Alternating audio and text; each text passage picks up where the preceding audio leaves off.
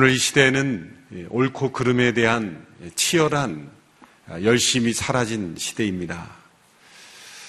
예수님을 믿는다는 것이 무엇인지에 대한 진지한 고민이 수백 년 동안 있었습니다. 예수님은 누구신가? 이 한 주제만 가지고도 수백 년 동안이나 사람들은 기도하며 토론했고 또 과연 예수님이 어떤 분인가를 알려고 노력했습니다. 오늘 이 시대에 많은 그 지식과 정보의 홍수 속에서 예수님이 누구신가에 대한 단순하면서도 중요한 질문 앞에 고민하지 않는 그런 시대가 되어버렸습니다. 어떤 방법에 대한 옳고 그름을 따지는 문제가 아니라 아, 내 방법은 옳고 당신의 방법은 틀렸다라는 고집이 아니라 내가 가진 지식, 내가 가진 생각, 또 내가 가진 어떤 그 감정이 과연 옳은 것인가? 이것이 하나님 앞에 옳은 것인가? 라는 그런 치열한 고민과 아, 그러한 분투가 아, 사라지고 있는 것이죠. 우리 시대에 있는 많은 갈등과 다툼 또 그런 분쟁들은 과연 내가 가진 이 생각이 하나님 앞에 옳은 것인가 라는 그 질문 앞에만 서도 해결될 수 있는 것입니다. 대개는 방법이 옳고 그름보다는 그 가진 생각들, 그 생각들이 오랫동안 내려오는 전통 속에서 옳지 않은 전통, 옳지 않은 그러한 사고방식의 흐름에 젖어 있기 때문에 일어난 것들이 참 많죠. 예수님께서 아, 말씀하신 내용들은 그 시대의 전통을 무너뜨리는 매우 위험한 교훈, 위험한 인물처럼 보였습니다. 수백 년 동안 내려왔던 한 번도 틀린 것이라고 생각하지 않았던 그 유대인들의 가르침이 하루아침에 무너지는 것을 그들은 그냥 내버려 둘 수가 없었던 것이죠. 수백 년 동안 오늘 이 시대에 우리 민족에도 내려온 전통들이 있습니다. 때로 소중한 문화적인 전통은 우리가 간직해야 하지만 전통이라는 이름으로 우리의 의식 속에 내려오는 어떠한 문화재라든지 그런 면은 충분히 본중해야죠.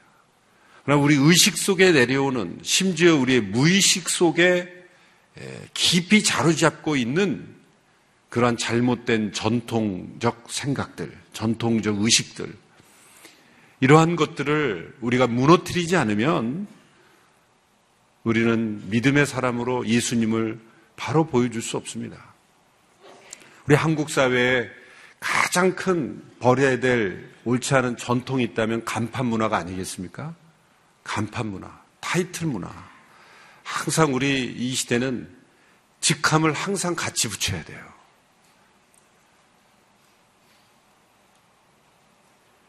그 이름이 더 소중한 거지 직함이 더 소중한 겁니까? 근데 우리는 이름은 성만 부르고 뒤에 직함이 이름이에요. 다 이사장님, 다 김사장님, 다 이름이 이사장이에요. 이름이 사장이 아니잖아요. 자신의 이름보다도 어떤 타이틀, 그것이 참 중요한 시대. 그것이 우리 민족에 늘 내려오는 어떤 유교적 전통에 의해인지 모르겠지만은 어떤 신분 타이틀, 또 우리 나라 거리 곳곳에 보면은 이 간판을 보면 참 그 뭐라 그럴까요? 디자인이 너무 그 복잡한 그 아름다운 시골의 전원에도 가면 간판이 다 아름다움을 다 망치고 있어요. 크게 더 잘 보이게 하면 손님이 올 거라는 그런 생각에 그 간판만 크지 실제 내용이 없는 그런 사회가 바로 이 간판 문화, 타이틀 문화에 젖어 있죠. 젖어 있죠. 심지어는 그것이 우리 교회 안에 들어와 있는지도 몰라요.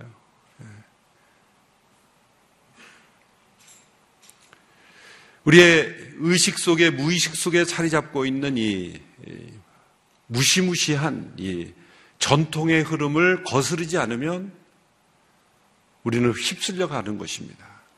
유대인들이 아유 어쩌자고 저렇게 됐나 그렇게 할 게 아니에요. 우리도 지금 휩쓸리고 있는 부분이 엄청나게 많은 거죠. 그래서 우리가 붙잡아야 될 것은 이 올바른 정통의 믿음, 오소독스. 그분은 그것은 예수님이십니다. 그리고 예수님의 말씀이십니다.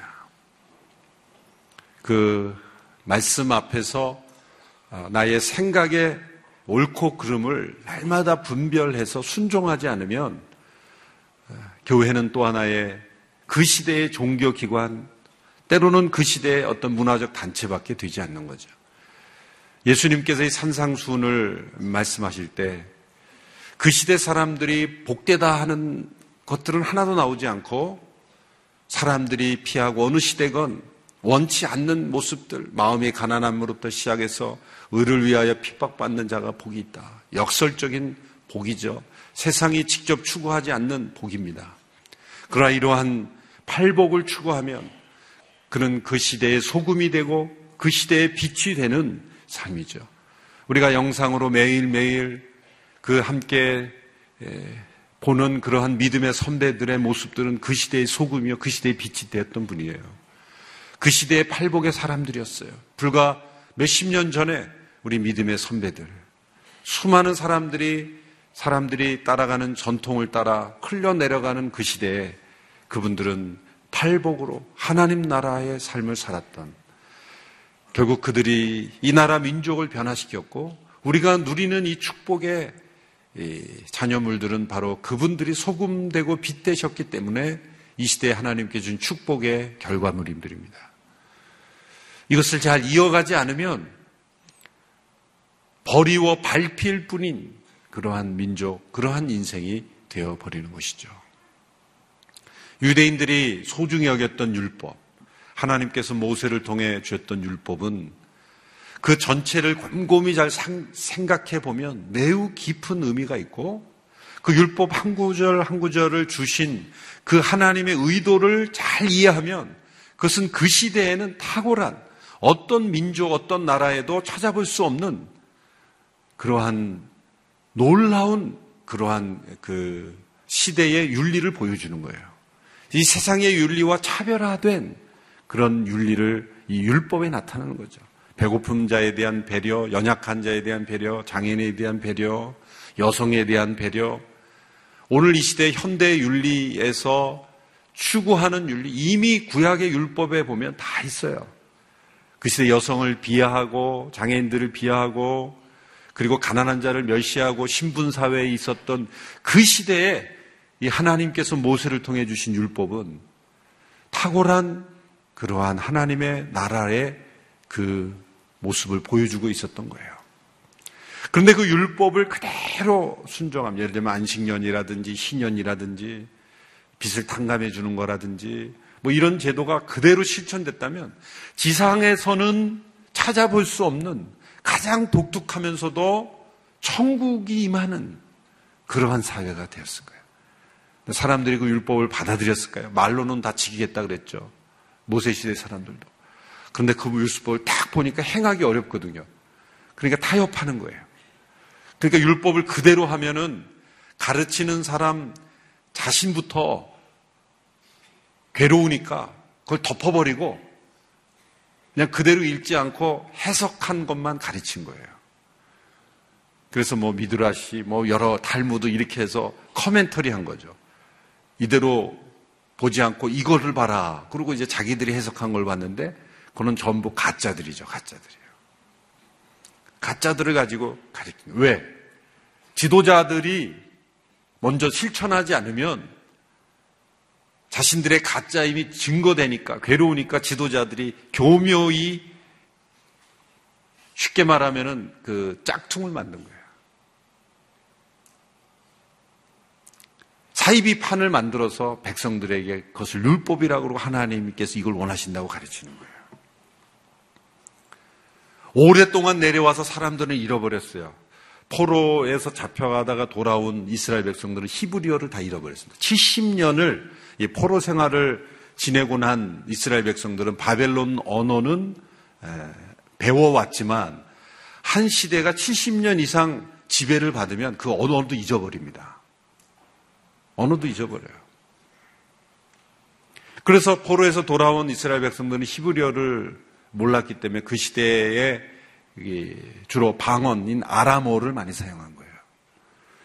근데 구약은 히브리어로 돼 있거든요. 그러니까 율법을 가르치는 율법학자들이 또 히브리어를 잘 몰라서 마치 종교개혁 이전의 시대 중세에 모든 그 교회 미사가 라틴어로 다 이루어져 있거든요. 그런데 사제들도 어떤 공부하는 사람들은 라틴어를 모르니까 로마서를 펴놓고 구약을 설교한다든지 심지어는 책을 이렇게 거꾸로 놓고 한다든지 그런 일도 비일비재했다는 거죠. 그래서 마틴 루터가 라틴어를 독일어로 번역함으로써 모든 사람들이 읽도록 그렇게 하신 거예요. 예수님께서 아람어를 주로 많이 사용하심으로 또 말씀을 가르친 것도 그러한 맥락에 있는 거죠. 오늘 예수님께서 산상순 율법을 완전케 하신 예수님을 어제 말씀하시고 오늘부터 구체적인 케이스를 말씀하시는데 이런 패턴이 반복됩니다. 너희가 이러이러하다고 옛 사람들로부터 들었으나 나는 너희에게 이르노니 너희가 이렇게 들었으나 나는 너희에게 이르노니 앞에 부분은 전통적으로 그들이 배워온 가르침입니다. 귀, 귀가 따갑도록 그들이 익숙하게 들었던 가르침들, 전통적 가르침들을 예수님 먼저 말씀하세요. 그러나 나는 너희에게 이르노니 이것이 진짜다. 정통을 가르쳐 주신 거예요. 오늘 첫 번째 케이스가 바로 살인에 대한 말씀이죠. 21절의 말씀을 보십시오. 21절 시작. 살인하지 말라. 살인한 사람은 누구든지 심판을 받을 것이라. 라는 옛 사람들의 말을 너희가 들었다. 그러나 나는 너희에게 말한다. 이렇게 말씀하시죠. 그러나 나는 너희에게 말한다. 이 패턴이 계속 이어지고 있습니다. 살인한 사람은 누구든지 심판을 받을 것이다. 지극히 당연한 것 아니겠습니까?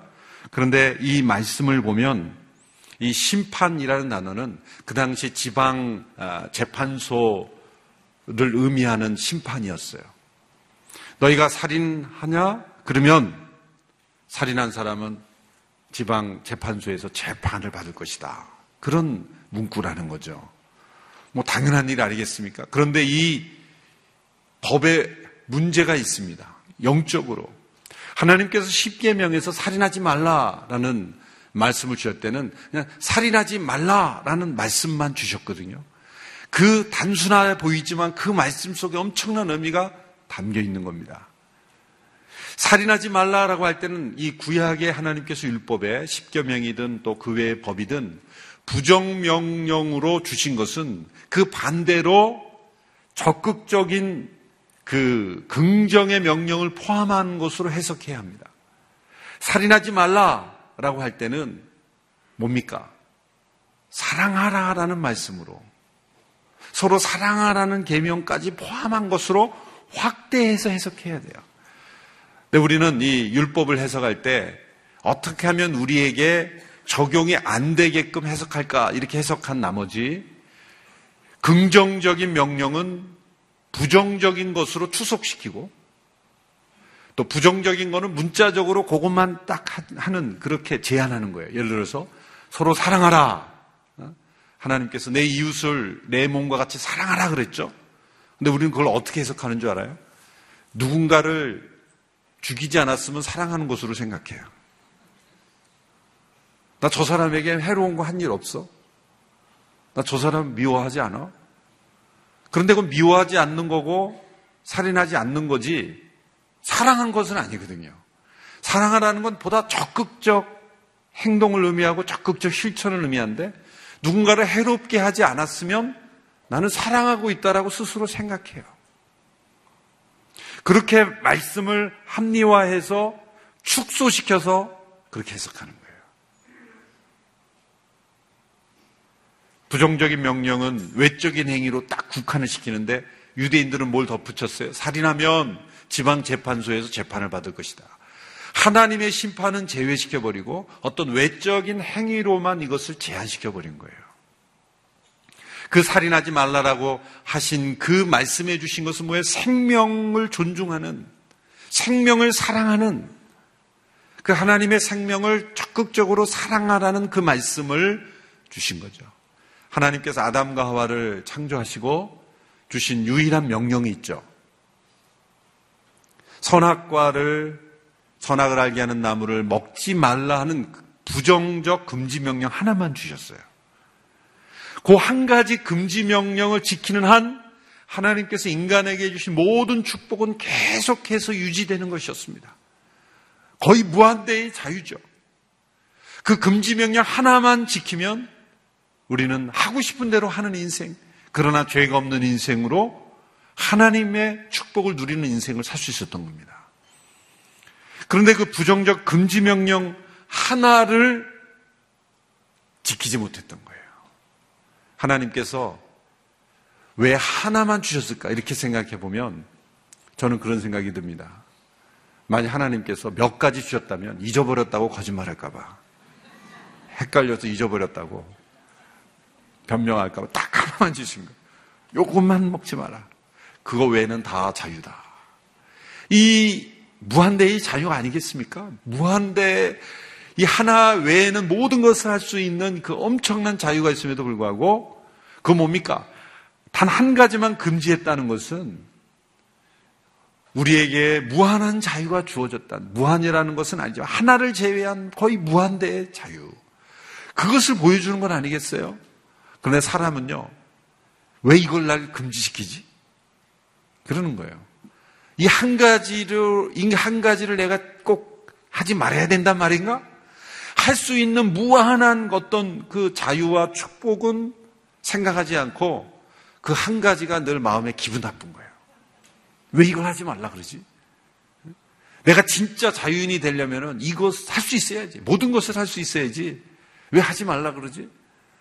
정말 하나님께서 인간을 너무나 존중하시고 축복하시고 한 가지만 먹지 말라. 그 밖에도 먹을 게 그렇게 많은데 아담과 하와가 지나가다가 배고픈데 밤에 모르고 먹었더니 우연히 먹었더니 그 열매더라. 그게 아니에요.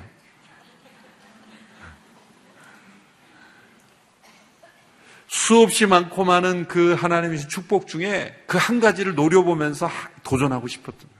사단이 부추겼던 거고.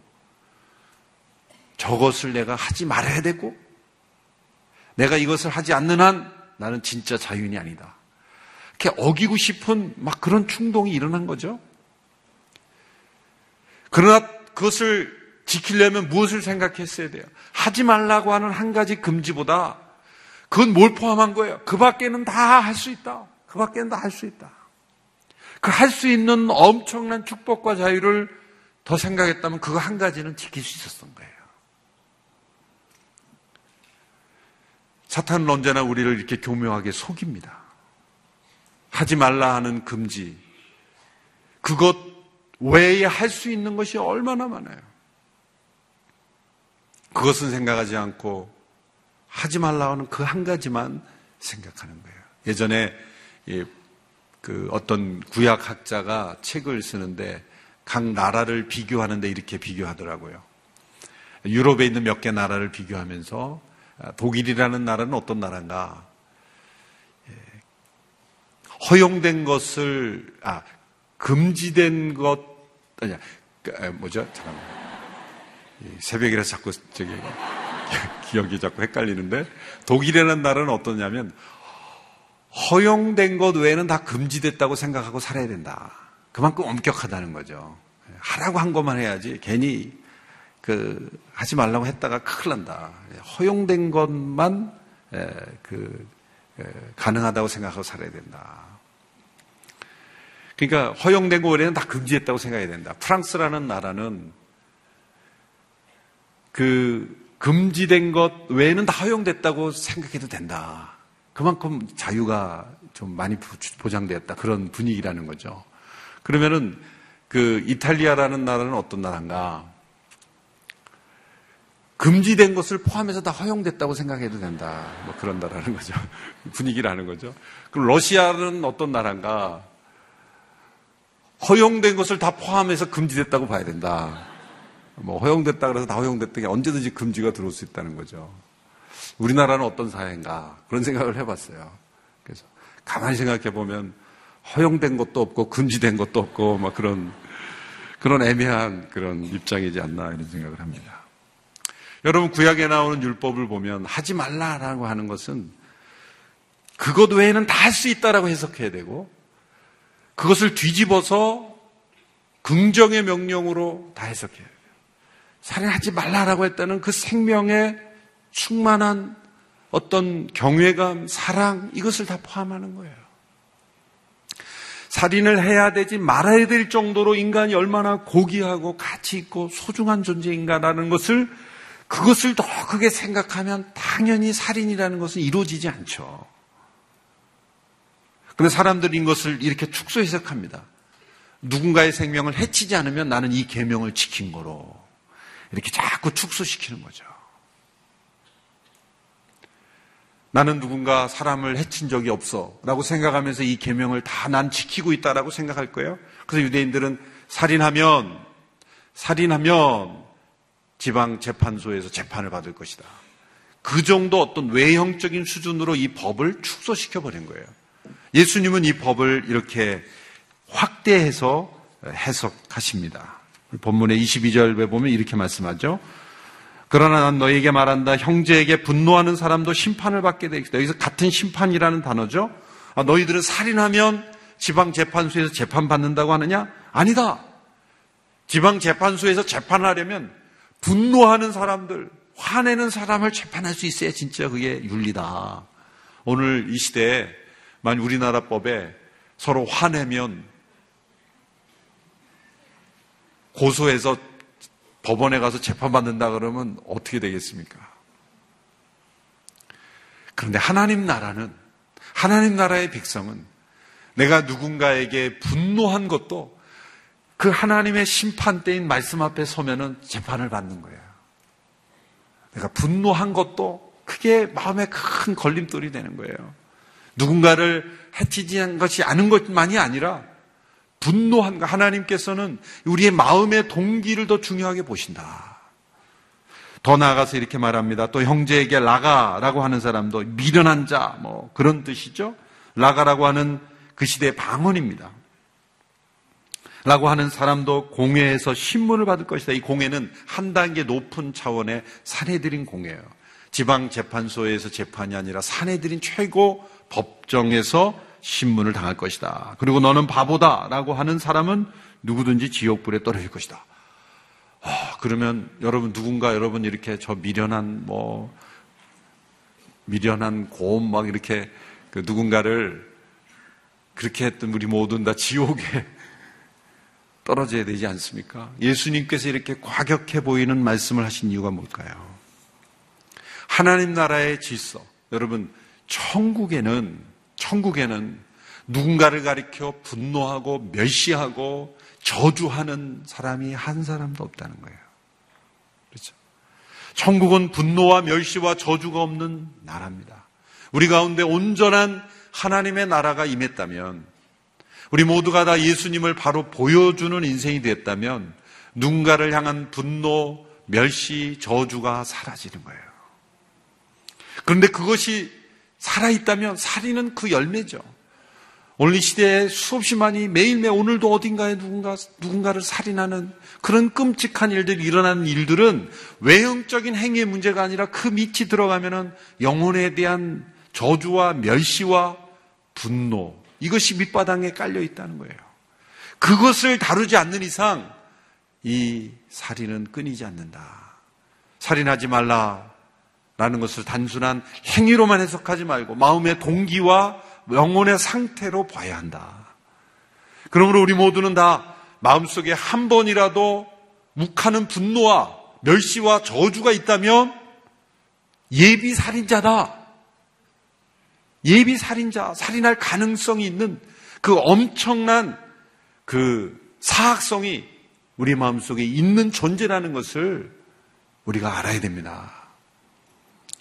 저도 예전에 그런 경험이 있는데요. 뭐 목회하면서는 뭐 그렇게 분노하고 막 그런 적은 없습니다만 예전에 군생활 할 때요. 제가 소대장을 저 장단반도 있는 데서 초소를 지키는 거예요. 북쪽에서 임진강을 타고 그 이전에만 해도 가끔 이렇게 뭐 간첩들이 그 물속에 임진강을 타고 내려온 사건도 있고 그랬기 때문에 경계를 잘해야 되거든요. 경계 부대니까. 그래서 이 밤에는 초소 쓰고 낮에는 쉬고 이렇게 낮과 밤이 거꾸로 된 생활을 하는데 그 미군 초소가 가까이 있거든요. JSA 그 미군 초소이 있기 때문에 미군들 통해서 이렇게 술을 반입해 가지고 몰래 먹는 거예요. 몰래 마시는 거예요. 근데 술을 안 마시니까 술 마시면 내가 아주 알죠. 냄새가. 확 나죠. 저 아침 점호 시간에. 아, 이거 지난밤에 또 몰래 술 먹었구나. 근데 제가 하여튼 들키지만 않았으면 제가 넘어갔어요, 그냥. 근데 하룻밤에 제가 트릭을 썼죠. 새벽 두세 시에 이제 순찰을 돌고 자는 척하고 제가 불을 다 끄고 가만히 졸리도 아, 자면 안 돼. 그러고 이제 한 시간 동안 자는 척하고 예, 숨어 있다가 가니까 쥐새끼가 움직이지 다그락다그락 하면서 이제 뭐가 움직이는 거예요, 밖에서. 주방에서 뭘 꺼내는 거죠. 그러면서 막, 뭐 이렇게 사사사 움직이는 소리가 나더니, 이렇게 제가 갑자기 문을 열고 탁 들어닥치니까 이제 막 아주 거하게 이제 그, 그, 이렇게 술자리가 마련돼서 뭐, 이렇게 마시고 있는 거예요. 순간 제가, 아, 그러다가 사고 나면 뭐 큰일 나는 거거든요. 순간 화가 나가지고 막 다 군장 메고 그 집합해서 제가 막 얼차려를 주는데 조그만 그, 그 아주 체구도 좁고 조그만 그 어떤 병사가 아, 그냥 법으로 처리하라는 거예요. 못하겠다는 거예요. 힘들어서 못하겠다는 거예요. 막 버티는 거예요, 이렇게. 얼마나 화가 나는지. 그래서 제가 제 전투화를 던졌어요. 저도 무섭습니다, 알고 보면. 저는 그냥 겁주려고 그냥 벽에다 던졌는데 머리에 맞은 거예요, 머리에. 아, 내가 순간 가슴이 철렁하는 거예요. 이렇게 사람이 죽겠구나. 그래요. 나는 겁주려고 그냥 전투화를 그냥 벽에다 대고 던졌는데 나는 이쪽에 던졌는데 그냥 정확하게 머리에 맞아가지고 막 비틀비틀 하는 거예요. 그래서 어, 제가 순간 야, 이, 내가 이러다 사람 죽이겠다. 아, 거기에서 끝났으면 좋았을 뻔했는데 이 친구가 화가 나가지고 막 덤비는 거예요. 제가 그래서 2단 옆차기 막. 내 생에 그렇게 제가 사람을 때려본 적이 없어요, 사실. 야, 제가, 왜냐면 저도 무서우니까. 저는 혼자고 그 병사들은 여러 명이니까 그 부락부락한 청년들이 막 달려들려 그러는데 무서우니까 제가 보호 본능에서 선제 공격을 해야 되겠다. 그러고 이제 야, 이게 사람이 이렇게 해서 사람을 죽일 수 있구나. 그런 생각을 한 거예요. 그 다음부터 참 제가, 그, 군생활이 힘들었는데, 왕따를 시키는 거예요, 저를, 왕따를. 말을 안 듣고. 하여튼 그런 생활을 제가 했는데, 나중에 이제 신학 대학원이 이렇게 공부하는데요. 우리 그 신학교에서 선행을 한, 그 아주 선행을 한 그 여자 전사님이 있어서 MBC 방송국에서 그분을 인터뷰하러 왔어요. 그래서 그분을 너무 그 참 자녀가 그 성수대교에서 그 사고 때문에 예, 죽은 자녀가 있는데 그 보상금을 다 장학금으로 내놓은 거예요. 그래서 선행을 이제 치들어 왔는데 그 카메라 기자를 봤는데 어디서 많이 본 사람이 그 친구예요. 카메라를 들고 온 거예요, 카메라를. 아, 얼마나, 그래서 제가 소리 발휘되도록 빌었죠. 내가 뭔가 이 상징적인 그 메시지가 있는 것 같아요. 너가 그러고 그렇게 분노하는 사람이 목사가 되겠다고 신학교 와 있어? 그러면서 MBC 카메라 기자가 되어서 이렇게 들이대는데 막 숨고 싶고 막 아, 그런 힘든 일이 있었습니다. 우리 마음속에 이렇게 분노가 일어나면요. 얼마든지 우리는 살인할 수 있는 사람이라는 거예요. 사회에 일어나는 그런 사람들을 보면 그 분노를 억지 못, 억제하지 못해서 결국은 이렇게 살인과 엄청난 범죄들이 일어나는 거예요. 분노 조절 장애라는 이름이 생길 정도로 이제는 분노 중독이라는 말이 있을 정도로 내지 않아도 되는 분노가 막 일어나는 그런 시대. 이것이 바로 살인하지 말라라는 말씀은 우리의 마음 속에 있는 분노까지도 치유돼야 되고 회복돼야 되고 가라앉을 수 있는 그런 명령으로 이해되는 거예요. 그 분노는 어디서 났습니까? 누군가로부터 또 분노가 심겨진 거예요. 내 자녀를 노하게 하지 말라. 그게 뭡니까? 자녀의 마음속에 있는 분노는 부모가 심어준 거예요. 그걸 해결하라는 거죠. 누군가가 일으킨 거예요. 자기도 모르게 막 분노가 일어나는 거예요. 누군가 그 분노를 심은 거예요. 노엽게 하지 말라.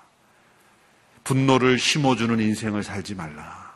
라는 것을 말씀하신 걸 다 포함한 것이 살인하지 말라는 거예요. 그렇게 확대해서 해석해야 되는 거예요.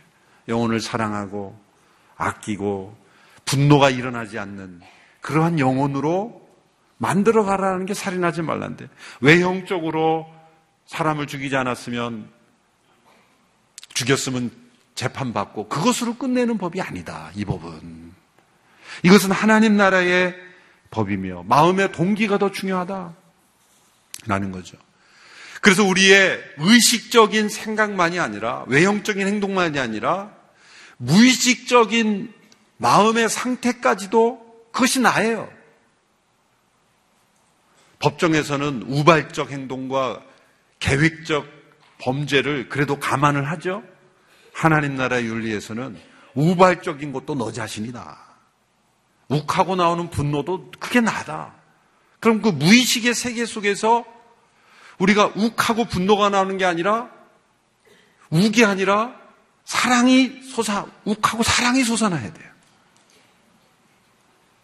툭 치면 분노가 아니라 그냥 스마일이 얼굴이 화나게 스테반 집사님 그랬죠. 돌이 날라오는데도 그냥 웃어지는 거예요. 그게 분노가 튀어나오는 심령이 아니라 성령이 충만하면 그냥 욱하고 튀어나오는데 무의식적으로 사랑이 나가는 거예요. 그냥. 무의식적인 살인. 살인하지 말라는 건 그런 겁니다. 무의식적으로 영혼을 해치는 인생이 아니라 무의식적으로 사랑이 뛰쳐나가는 거. 예수님께서 23절 이후에 두 가지 케이스를 말씀하셨죠. 23절에 보시죠. 그러므로 내가 만약 재단에 예물을 드리다가 내 형제가 너를 원망하고 있는 것이 생각나면 예물을 재단 앞에 두고 우선 가서 화해하라. 너무 귀중한 말씀이에요. 예배를 드리고 있느냐? 중지해라. 나에게 예물을 드리냐? 일단 중지해라. 하지 말라가 아니에요. 예물을 드리는 것보다 더 중요한 것이 그 형제의 분노를 풀어주는 것이다. 형제의 분노를 누그러뜨려 줄 수 있는 화해가 더 중요한 것이다. 라는 거예요.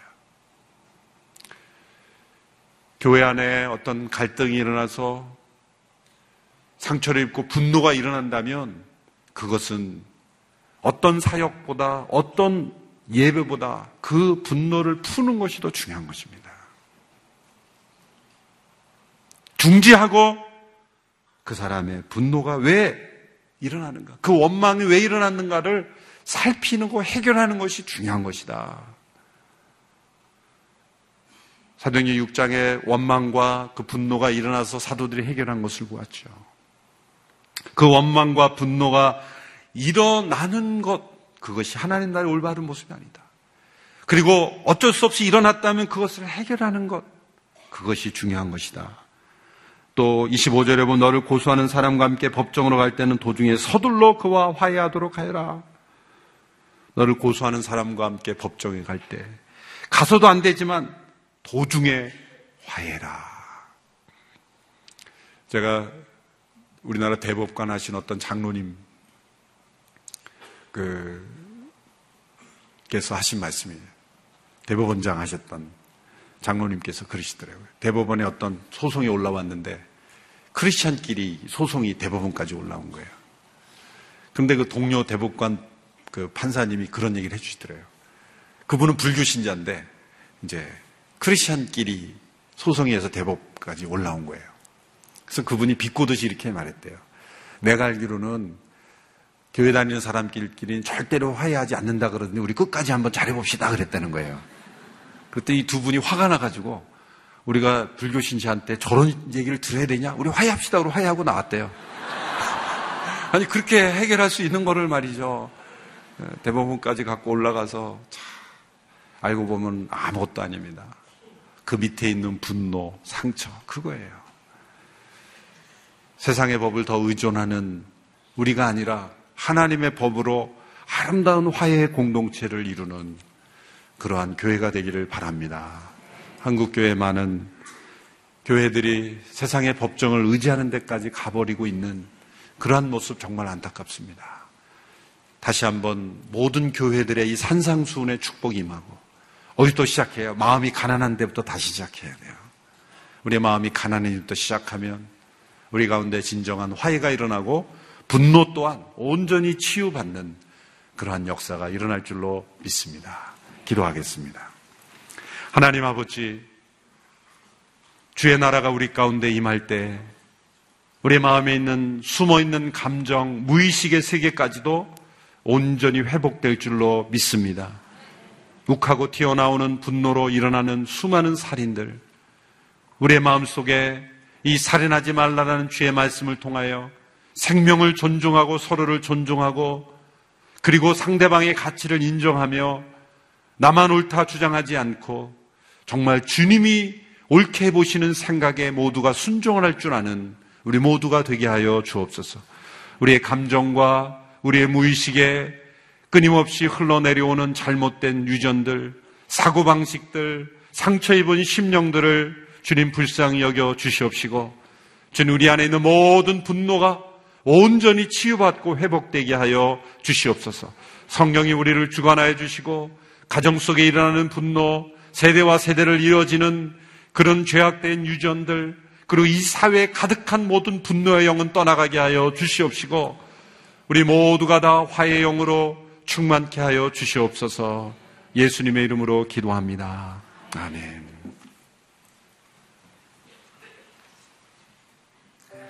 우리 다 같이 말씀을 기억하며 기도하기를 원합니다.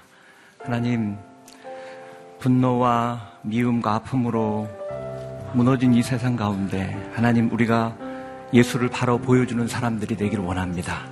하나님 저희에게 살인하지 말라라는 그 명령을 통해 하나님 어떻게 미워하지 말까가 아니라 어떻게 세상을 사랑으로 변화시킬까 고민하는 하나님 믿음의 사람이 되게 도와주시옵소서. 우리가 그렇게 살아갈 때 우리 가정이 변화되게 도와주시고 또 우리가 속한 공동체가 변화되게 하여 주시옵소서. 성령님 임하여 주셔서 저희들에게 사랑을 부어 주시고 예수 그리스도께서 십자가에 죽으신 자신을 내어 주신 그 사랑 가운데 세상을 치유하셨듯이 우리가 그러한 예수님을 보여주는 인생이 될 수 있도록 성령님 기름 부어 주시옵소서 시간 통성으로 주님 앞에 기도하며 나가도록 하겠습니다. 기도하겠습니다. 사랑하시는 하나님 아버지 감사와 찬양을 올려드립니다. 하나님 오늘 살인하지 말라라는 명령을 통해 우리가 살아가야 될 것이 하나님 소극적으로 하나님 미워하지 않고 살인하지 많은 그런 인생이 아니라 하나님 주님이 우리를 사랑하셨던 것처럼 사랑으로 이 세상을 변화시키는 사람으로 우리를 부르심으로 인하여 감사를 드립니다. 하나님 이 땅에 상처가 너무나 많습니다. 분노가 너무나 많습니다. 하나님 우리가 이 땅 가운데 예수님을 바로 보여주는 인생이 되길 원합니다. 하나님 우리 힘으로 사랑할 수 없지만 예수 그리스도께서 우리에게 사랑을 주셨으므로 하나님 우리의 인생이 변화되게 하여 주시옵소서. 오늘 이 순간 주님의 사랑을 더 깊이 경험하게 하여 주시옵소서. 복음의 능력을 경험하게 하여 주시옵소서. 그러므로 하나님 더 큰 사랑으로 그 주님의 사랑으로 하나님 이 땅에 수많은 상처받은 영혼들 하나님 또 분노와 아픔 가운데 있는 영혼들을 품고 사랑하기에 부족함이 없도록 우리 가운데 사랑을 부어 주시옵소서. 사랑을 부어 주시옵소서. 그러므로 우리가 있는 곳이 하나님 아버지 예수 그리스도가 보여지는 놀라운 역사가 나타나기를 원합니다. 하나님 우리 주변에 상처받고 분노 가운데 있는 영혼들을 만져주시고 무엇보다 우리 안에 분노가 있다면 아직도 미움이 남아있다면 떠나가게 하여 주시옵소서. 성령님 새 마음과 새 영을 부어주시옵소서. 그래서 오늘 하나님 믿음으로 주님의 사랑으로 살아가기로 결단하는 성도들마다 하나님 놀라운 하나님의 사랑이 채워지게 축복하여 주시옵소서. 그래서 하나님 아버지 우리가 이 땅을 참된 예수 그리스도의 나라로 이끌어가기에 부족함이 없도록 저희들을 붙들어 주시옵소서. 말로만 예수님을 전하는 사람들이 아니라 저희가 삶으로 사랑으로 그리스도를 보여주는 인생이 되기를 원하오니 성령님 임하여 주시옵소서. 성령님 기름 부어 주시옵소서. 오늘 우리 가운데 그 주님의 놀라운 마음이 회복될 수 있도록 역사하여 주시옵소서. 치유하여 주시옵소서. 할렐루야 주님을 찬양 사랑하시는 하나님 그렇습니다.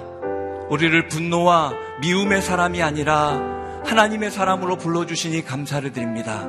하나님, 상처받고 분노와 아픔 가운데 있는 이 세상 가운데 오늘 살인하지 말라라는 말씀을 주셨습니다. 어떻게 미워하지 말까, 살인하지 말까 고민하는 인생이 아니라 어떻게 더 사랑할까 고민하는 인생이 되게 하여 주시옵소서. 성령님 예수님의 그 사랑을 부어 주시옵소서. 그 긍휼함을 부어 주시옵소서. 그 마음의 우리 가운데 가득 참으로 하나님 사랑하고 용서하고 섬기고 또 그들을 품음으로 이 땅을 하나님의 나라로 이끌어가는 우리 모두가 되게 하여 주시옵소서. 우리가 그렇게 살아갈 때 우리 가정이 변화되게 하여 주시옵소서.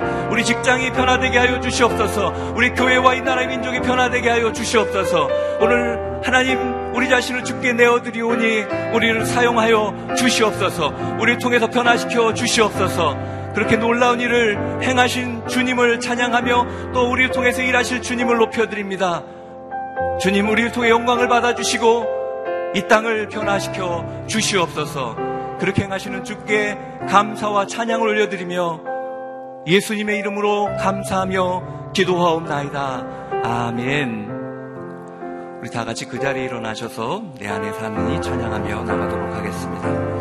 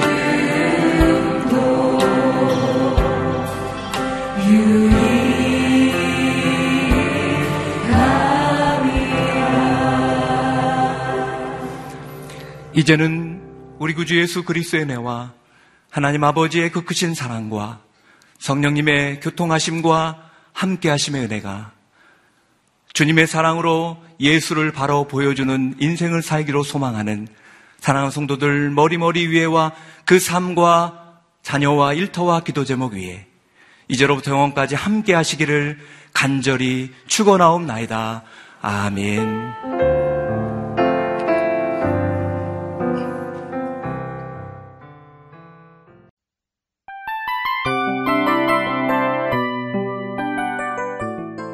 이 프로그램은 청취자 여러분의 소중한 후원으로 제작됩니다.